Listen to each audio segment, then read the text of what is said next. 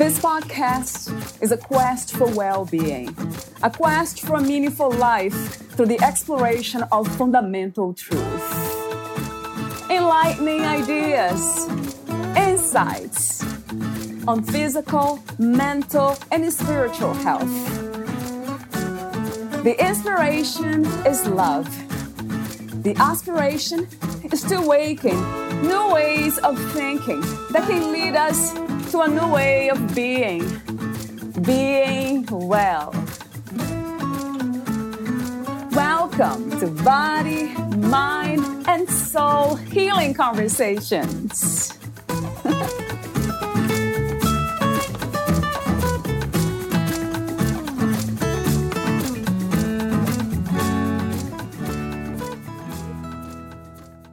Did the Witch of Amesbury have anything to do with creating the Geico Gecko? and the famous slogan, Virginia is for lovers. Stephen Hawley Martin, a former principal of the international ad firm behind those and other campaigns you have seen on television, says he believes she actually played a role.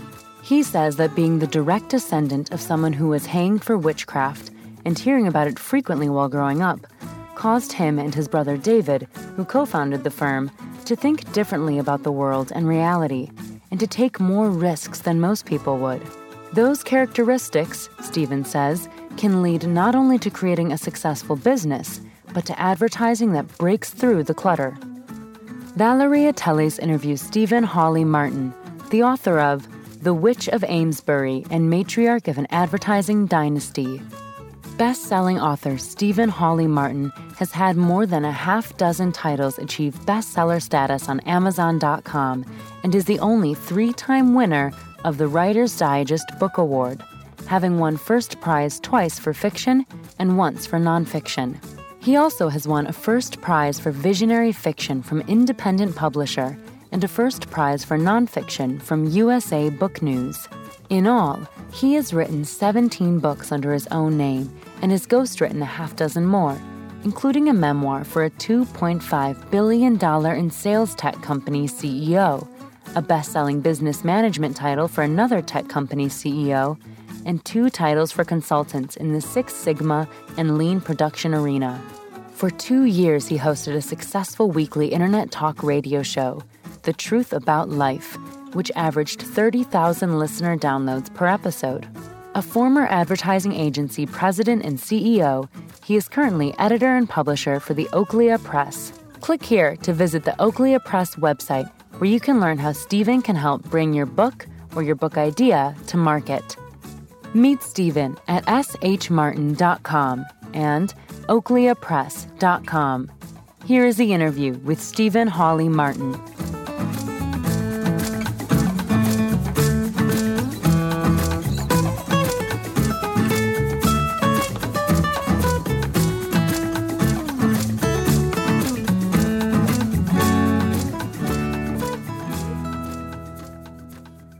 In your own words, who is Stephen Hawley Martin?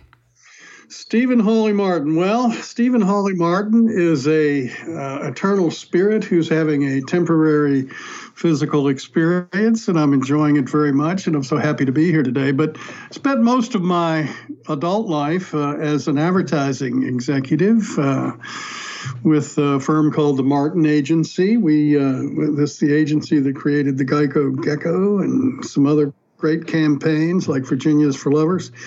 And uh, after I sold my interest and also had another agency for a while, I, I, I didn't retire, but I decided I'd do something I'd always wanted to do, and that's uh, write books. And I've been very interested in in the paranormal and and um, what the true nature of reality is. And although I've written some business books and some novels, I've written a number of them number of books on uh, metaphysical kind of investigations, and and that's I hope what we're going to talk about today is the uh, Witch of Amesbury, which is uh, one of my recent books that's about my ancestor Susanna North Martin, who was one of the woman who was hanged for witchcraft back in Salem, Massachusetts in 1692. So there you go.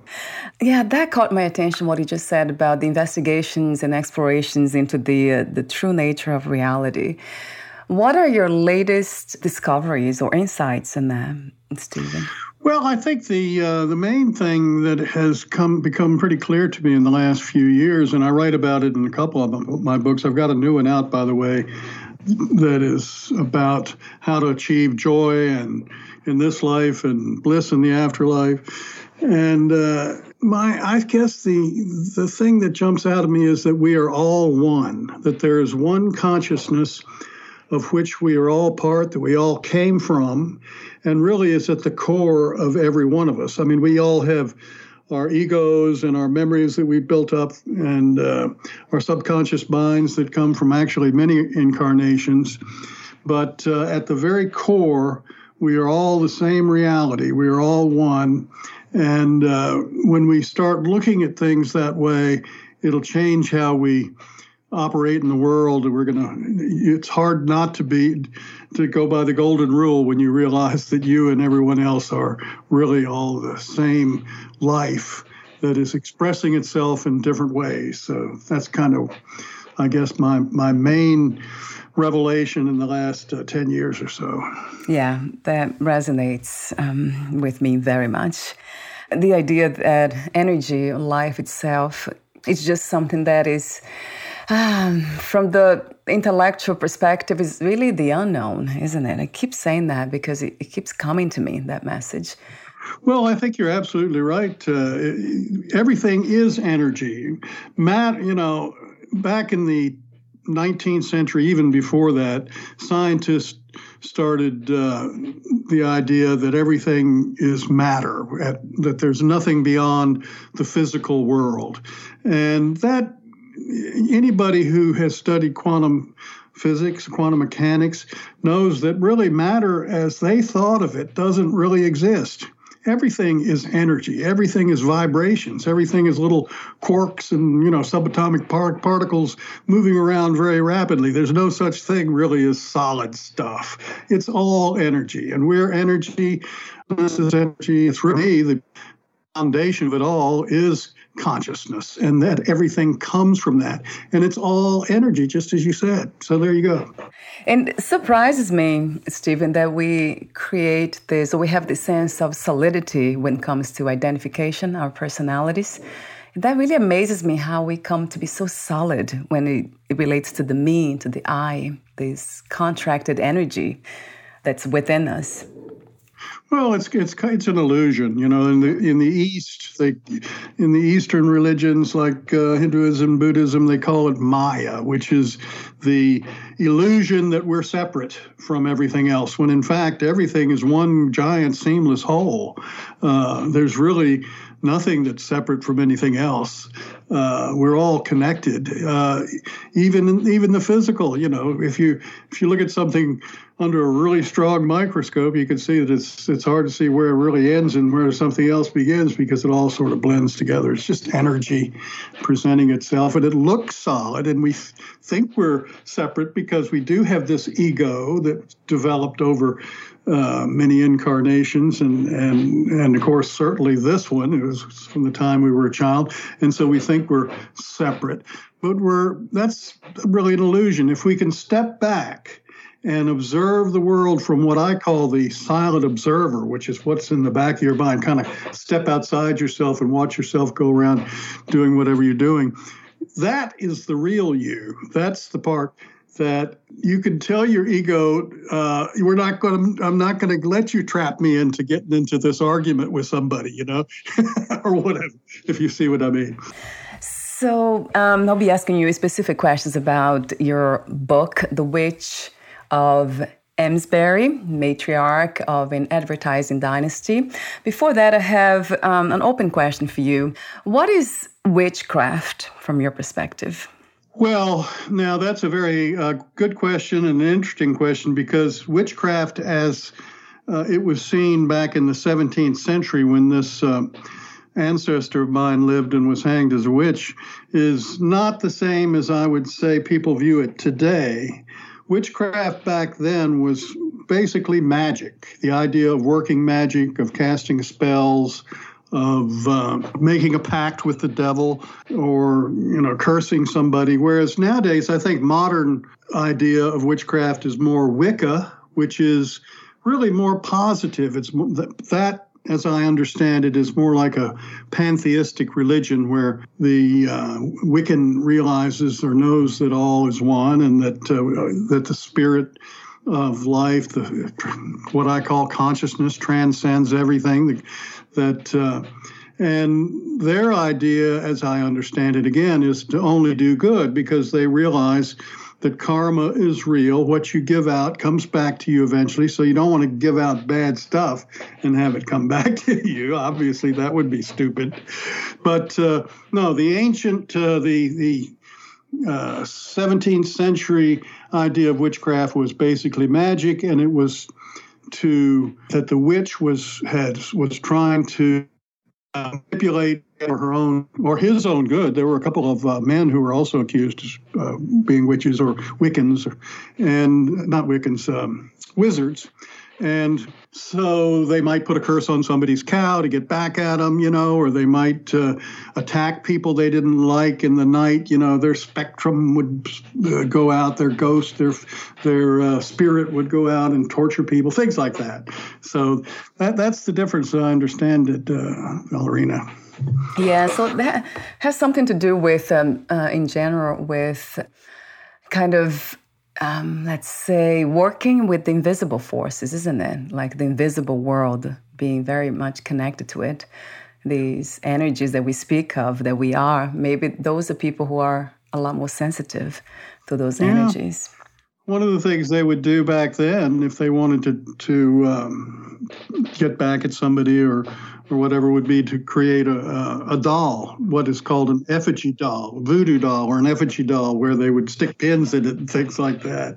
And apparently, people believed that sort of thing back then, and and so you know, belief, and that's one of the one of the points I make in my book is belief is very, very strong, and when you really believe something.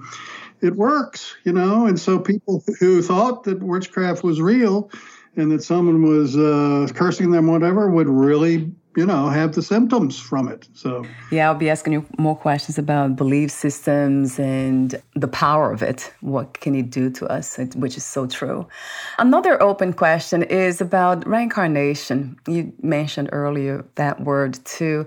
So, how does it work? If everything is energy, this is just a a different, let's say, uh, manifestations, different forms being manifested here, and there's no really, it's it's free. Energy is free. It's not really bounded to anything. So I wonder how reincarnation works. That sense of continuation of that solid me the I. Yeah, this is something that's been studied for about 60 years now by the University of Virginia School of Medicine, a division of perceptual studies in that uh, School of Medicine. And they have been studying uh, children's memories of past lives. They now have over 2,500 cases that they've studied.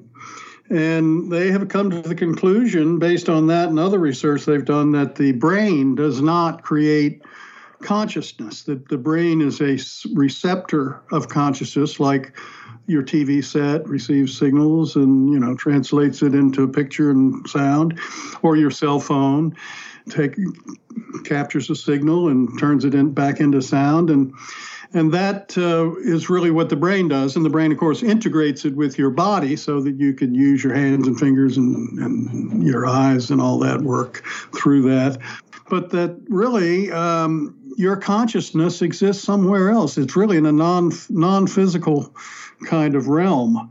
And uh, you you have an etheric body, a spiritual body that always exists. And when human body dies or any living thing dies, that spirit goes back into the uh, the non-physical realm and exists there in a life between lives, and that's basically uh, what happens for most people, and there are different things that can happen during that in between life, but for the typical individual, the common thing is for them to uh, review their past life and the mistakes they made, and they actually have a life review where they see all the things uh, that they did and what, what the effect of those things was, what they said and what they did, and how that affected others and how others felt because of it.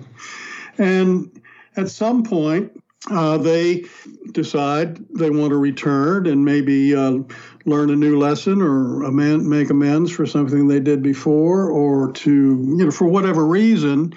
And typically they uh, choose the parents and the location and the circumstances they're born into because it fits what they want to do or find out or accomplish during that lifetime.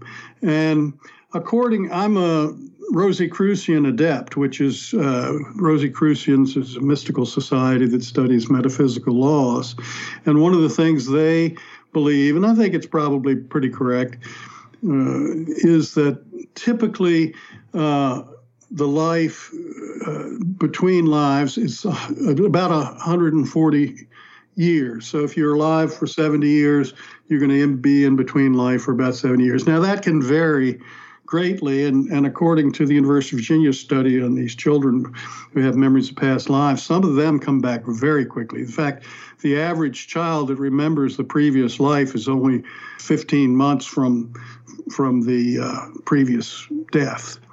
That's how it works, uh, if you see what I mean.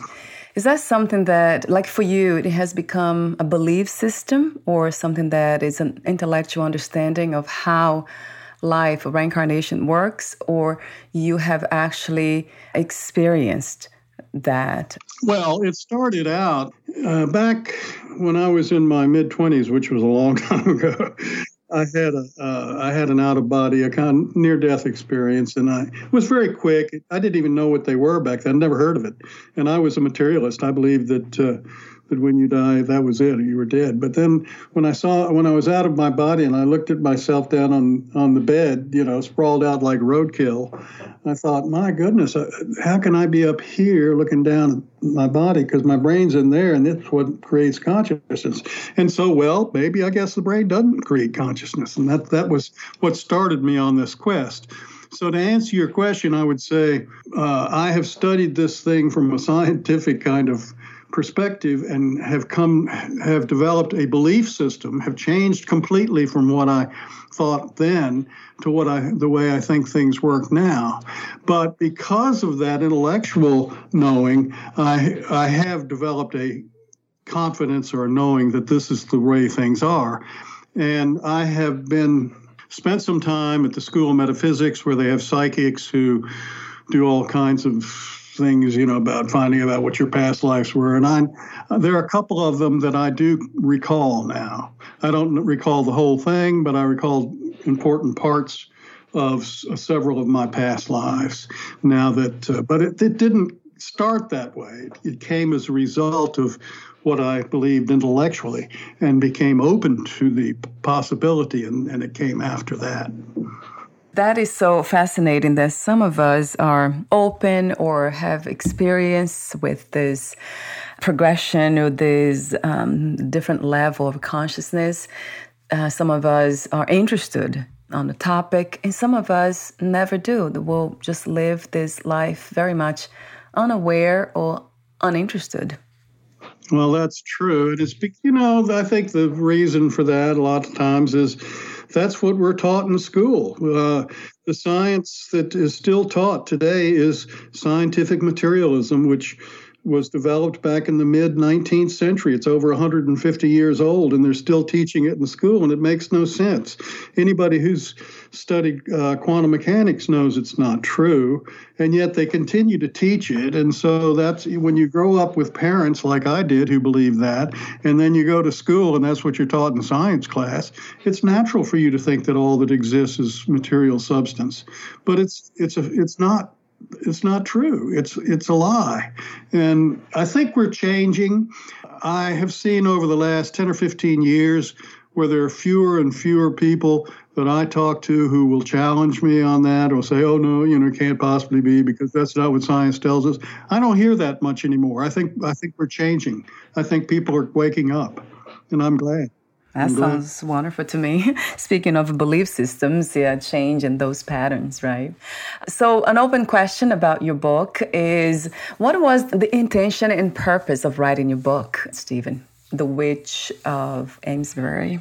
Yeah, I grew up in this uh, in a family that was, uh, as I have already said, uh, they were scientific materialists, but they were. My mother, in particular, was kind of an anti I guess you'd say she was an anti-Christian fundamentalist. She really kind of would, you know, she talked about Bible thumpers and stuff. And one of the things that really got in her under her skin was the idea that uh, we, we, had this ancestor. Actually, it was her husband's ancestor, my father's ancestor, Susanna North Martin, who was tried and convicted for witchcraft and hanged.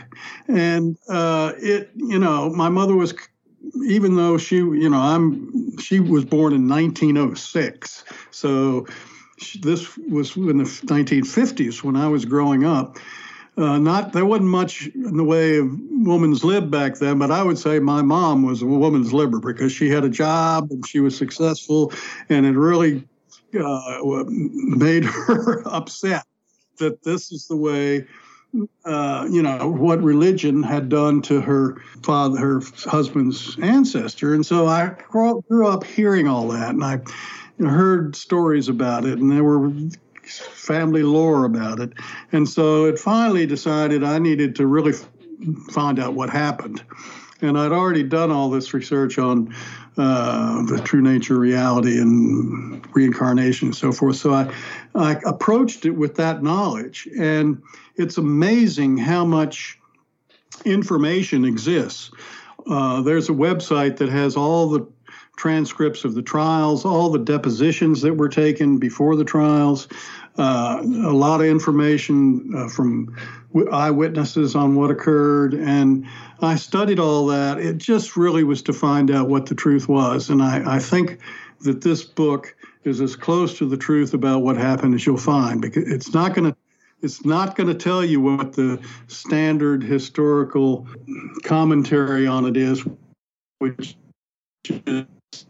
children were telling lies about people and making this whole thing up. I don't think they made it all up. I do think there was some paranormal stuff going on, and I think a big part of that had to do with their belief system back then, which I go into because they believed all this stuff. And when you, and we we've already touched on when you believe something strongly, and it's part it's in your unconscious mind it works whatever it is you believe you know your beliefs become your reality so there you go that's what my one of the one of the outcomes i think of this uh, book uh, that i yeah that's a, a very powerful message that i believe in if it is a belief system that whatever we think and cultivate in our minds and actions, yeah, I mean, the thoughts become actions, so it makes sense. They, they're connected to belief systems.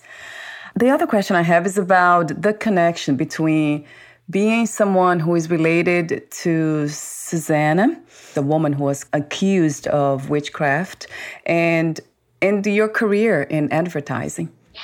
Well, you know, that's an excellent question. Thank you for asking that. It's uh, you know, when you grow up realizing that you are descended from somebody like that, who was accused by the authorities, was tried and convicted, and, and it was all, you know, what it does is you don't necessarily take authority all that seriously.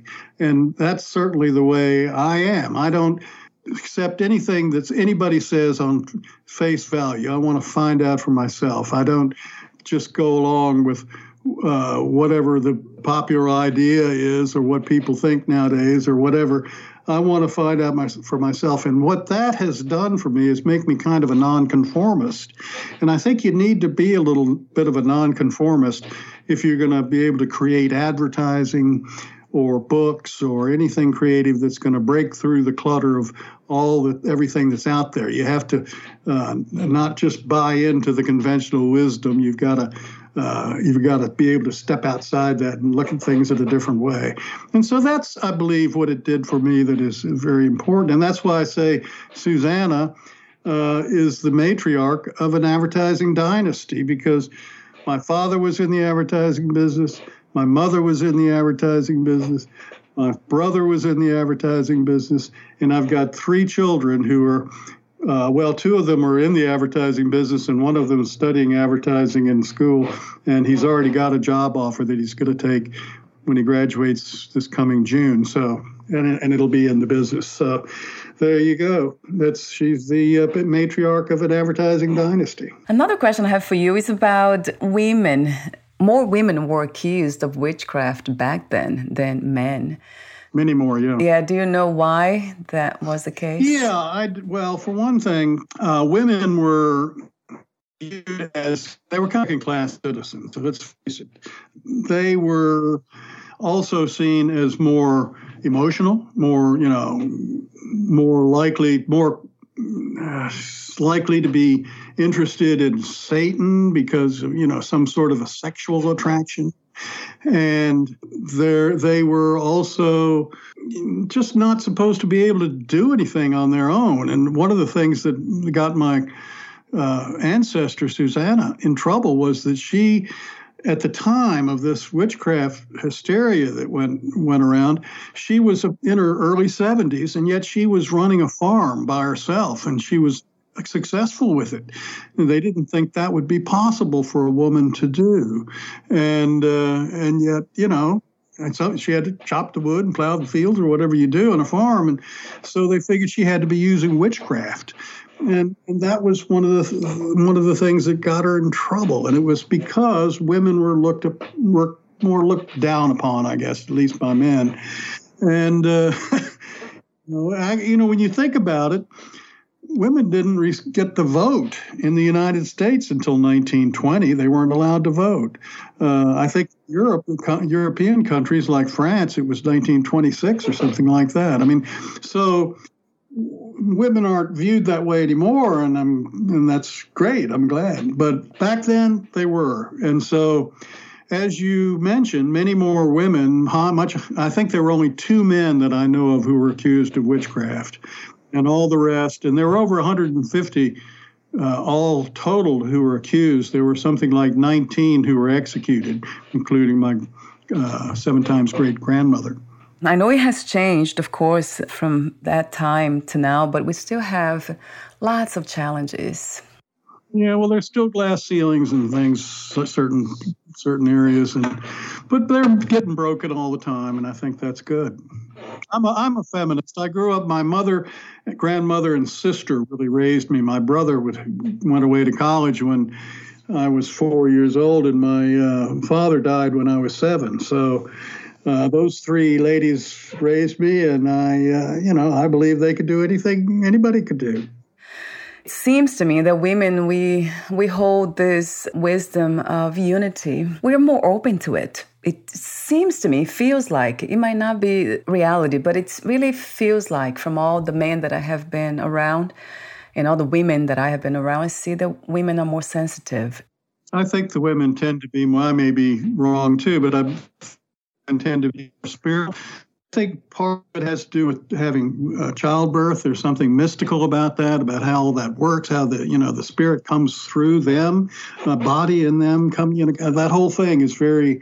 I don't know. It's something spiritual about it, uh, and I think you know women are much more closer to that than men, and so I think that's a big part of it. Another question I have that I would love to explore with you is the belief systems we know how powerful they are and how they can affect us in so many ways, uh, in good and bad ways.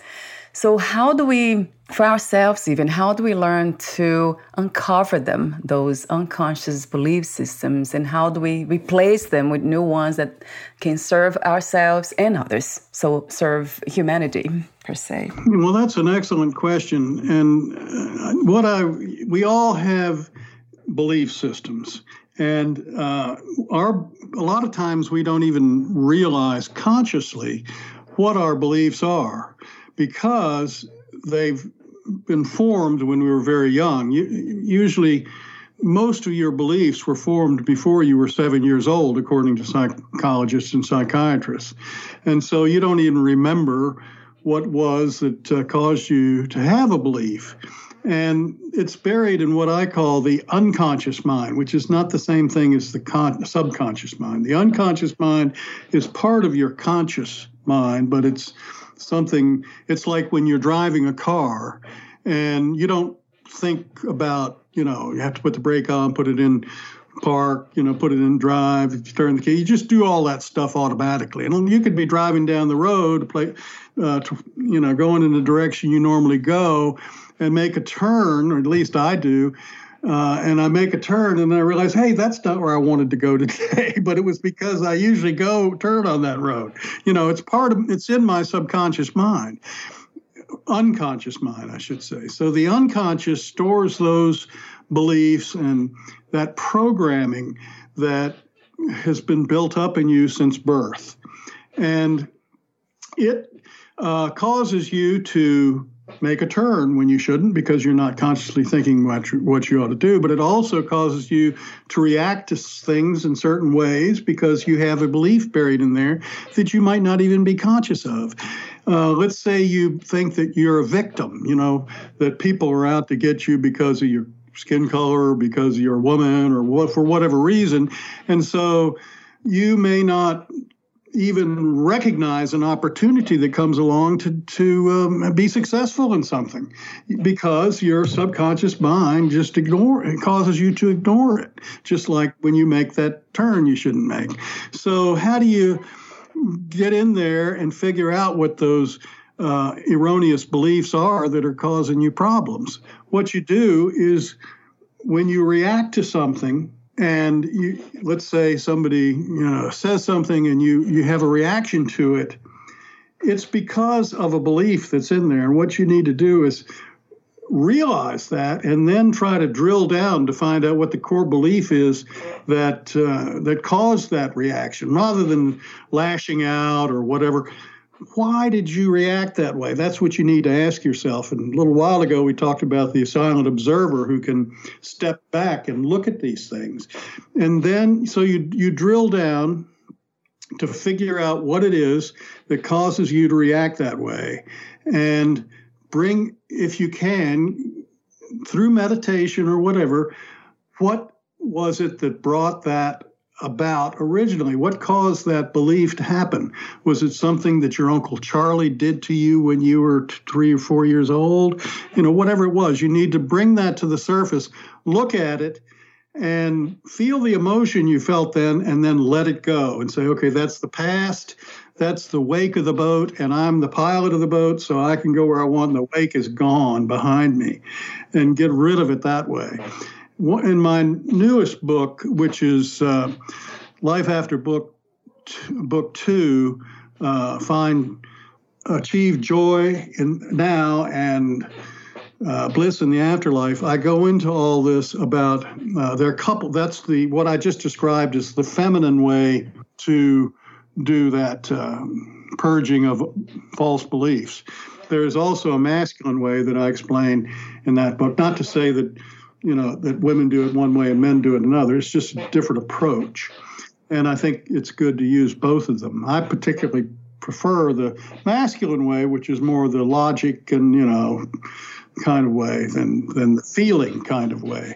But uh, anyhow, yeah, that's that's an overview of how how you can go about it. Do you think that by exploring these unconscious beliefs and bringing them to surface and then uh, kind of integrating them do we become more creative? I think so. Yeah yeah i do think we become more creative because it frees us up you know. Where when we have these beliefs it's kind of builds walls around us you know. We we won't even we don't even see things as i mentioned earlier that are there a lot of times that could uh, make a big difference to us if we would just be open to it. And so, absolutely, it makes us more. Uh, ability gives us the ability to be more creative. Let me put it that way. Yeah. Yeah, I do. I do think the same way, and I love the word you use, open. So we become more open, create more space to see more and to realize what's happening from that perspective. Another comment you made was about feelings. So, going exploring from that uh, masculine approach is more rational, which kind of attracts me too for some reason. But I tend to believe that everything is feelings. What is beyond feelings, Stephen? Well, you know, feelings are really connected with beliefs. And you can, this is an area that uh, makes it difficult a lot of times to jettison uh, a belief that's not doing you any good, is that you have to not only intellectually know or logically know that the belief is erroneous you have to feel it you know because something happens and you have a feeling and that's telling you that you've got a core belief that's bringing about that feeling. So you've you've got to change your feelings as well as your beliefs because as long as you you may be able to say, well, logically, you're right. That doesn't make sense, but it, I still feel this way. Well, then you haven't changed. You've got to you've got to go after the feelings too, and that's where the feminine approach is probably more effective and faster because if you can get down to what caused that feeling in the first place and bring it out and feel it, but then let it go, uh, it's you can get rid of it faster or almost and immediately, really. Whereas with the masculine approach of logic, it takes time and you have to kind of fake it until you feel it, if you see what I mean. Wow. Yeah, I never thought it that way. So uh, you are connecting belief systems or beliefs to feelings and uh, logical thinking to experiences and facts almost being based in, in this concrete reality. So what comes to mind is what is beyond experience? So everything's an experience, isn't it? Yeah, well, that's what life is about, uh, experiences, and I think that's that's why we come here. I, in as my understanding in the in the non-physical realm before and after life our feelings and our beliefs create our reality, uh, reality immediately. Here in this reality because it's much denser and we're you know in physical bodies and everything around us is physical even though it's really energy. It takes much longer but your beliefs and your feelings do create your reality. It just takes more time. And so, so by coming here once we realize that we can learn and and we can advance spiritually and and climb to a higher level of consciousness because of that slowdown here, you know, that we can see, we can uh, realize what's going on. Whereas when it, when we're in the non-physical realm, it happens instantly. It's like you know, there's no time to think about it.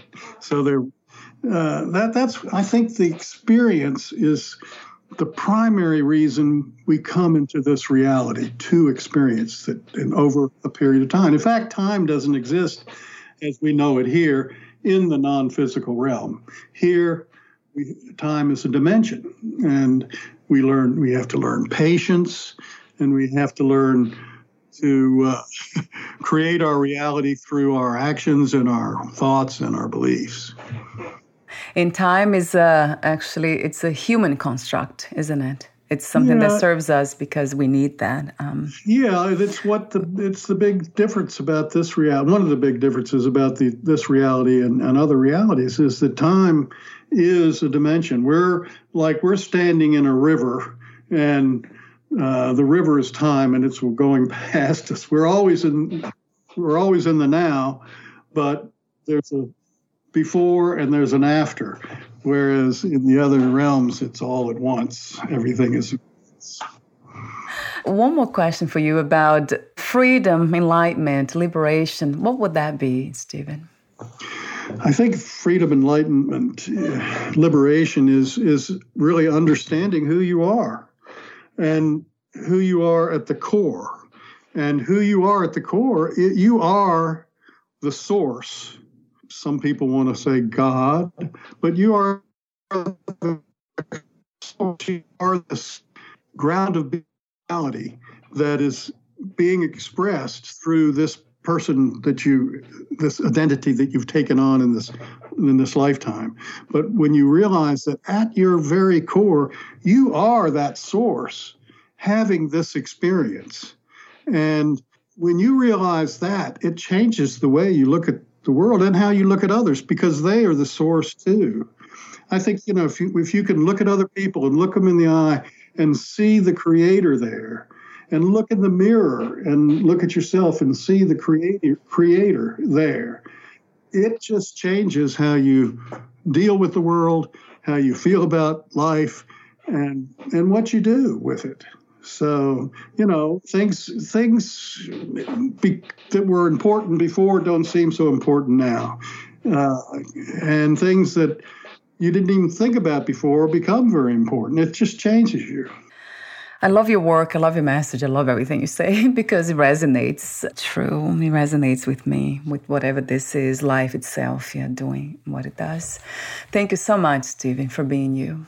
Thank you. Thank you. And I hope people come to my website and take a look at my books, shmartin.com, S H M A R T I N.com. Wonderful. I'll have the link on your podcast profile. And before we go, would you like to add anything else or read a passage in your book? Oh, no, I don't think so. But uh, I do, uh, will let people know that when you come to my website, shmartin.com, you, as you said, it'll be in the uh, write up. Uh, at the top of the page, there's a menu that says books. Click on that and you'll see them all. You can click on the cover of anyone and find out more about it. Maybe read the first chapter or two and uh, see what you want to get out of that.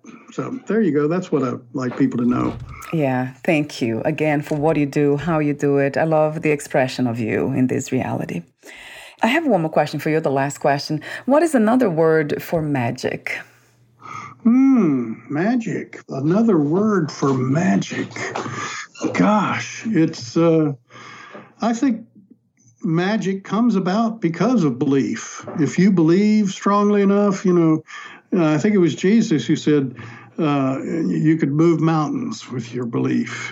Whatever you ask for in prayer, believe that you have received it and it will be yours. So believe that you already have it and it's on its way in that case. And that's what he said. So, yeah.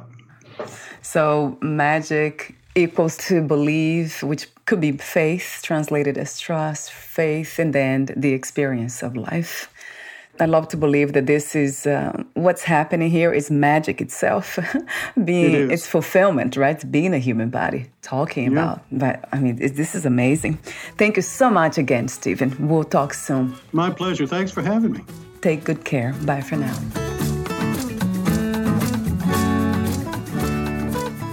Thank you for listening. To learn more about Stephen Hawley Martin and his work, please visit shmartin.com and oakleapress.com.